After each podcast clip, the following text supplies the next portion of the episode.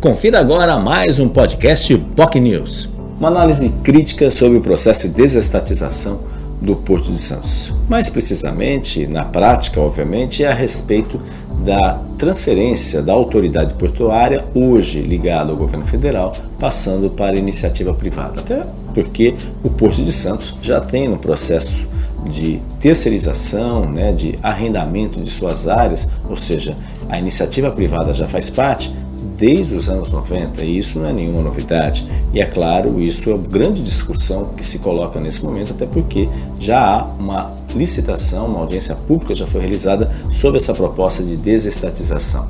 O engenheiro economista, membro da comissão diretora do Programa Nacional de Desestatização, ex-presidente da Docas de São Sebastião, diretor do metrô, do DH e da Codesp, Frederico Pussinger, tem uma visão muito clara e crítica sobre essa proposta que está sendo discutida. Coloca nessa entrevista ao jornal Enfoque de Notícias os pontos muito claros que realmente devem ser tratados. E, infelizmente, nem sempre muitas pessoas colocam em discussão. Ele, ele coloca uma frase muito interessante: por preguiça, por preguiça e covardia, muita gente não sabe do que está se tratando. Compra pelo, pelo que está sendo dito e efetivamente não leva adiante, não lê o, efetivamente a proposta que está sendo colocada. Ele sempre enfatiza que o Porto Santos é um case de sucesso e deve ser, obviamente, deve ser perseguido. Né? A, a experiência de terceirização, de privatização, de desestatização, que é o termo usado é, em portos, só acontece na Austrália, que efetivamente não é o melhor modelo dentro desse contexto. O Sincher falou também de outras experiências que acontecem ao longo da Europa, especialmente no Mar do Norte, nos Estados Unidos, né? a relação também sobre a questão da ponte, a questão do túnel, dentro do contexto efetivamente, e mostra em números quanto que efetivamente o porto, na prática, a União vai receber com eventual eh, desestatização do Porto de Santos. Enfim, são números de uma entrevista imperdível que você gosta ou quer saber sobre o Porto, ou tem interesse, ou simplesmente quer saber essas discussões que são importantes no momento, ainda mais um momento delicado, como o ano eleitoral que estamos vivenciando e vamos vivenciar para os próximos meses, então é importante e imperdível essa entrevista com Frederico Pussinger.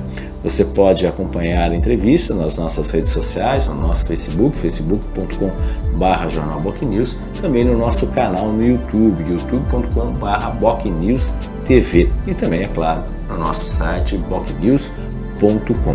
Lembrando também que os nossos programas em razão do carnaval, agora teremos um período de pausa. Na segunda-feira vai haver um programa gravado com a representante do GRAAC, hospital que atende crianças com câncer em São Paulo, uma entrevista imperdível também que você pode acompanhar, ainda mais que estamos no mês ainda de fevereiro laranja, né, sobre a questão é muito importante da saúde, especialmente para crianças câncer, especialmente. Também na terça-feira, dia 1 de março, uma entrevista também com Ricardo Pérez, músico, e também, é claro, Oscar Guzella também participando, o maestro Oscar Guzella participando de um programa inédito apresentado pelo colega jornalista Humberto Chalup, falando e lembrando as, as festas carnavalescas, o que foi o carnaval do passado, que pode ser efetivamente os próximos carnavais. Lembrando que, infelizmente, em razão da pandemia, os carnavais, de forma geral, este ano, a exemplo do ano passado, não ocorrerão. Mas é um programa imperdível que você pode acompanhar no mesmo horário, a partir das 9h30, na terça-feira. Já na quarta-feira, a gente reprisa também o programa com a entrevista com o ex-presidente da Anvisa, o médico Gonzalo Vecina Neto. Lembrando que na quinta-feira estaremos de volta com um programa novo, um programa ao vivo, com o prefeito de Santos, Rogério Santos. Tenham todos portando um ótimo final de semana, um ótimo carnaval e, obviamente, aproveitem bastante, curtam bastante, que a previsão é de muito sol e calor, mas sempre lembrando que a pandemia ainda persiste e a gente não pode abusar também. Tenham todos um ótimo final de semana e um ótimo carnaval. Tchau, tchau. Você ouviu mais um podcast Boc News.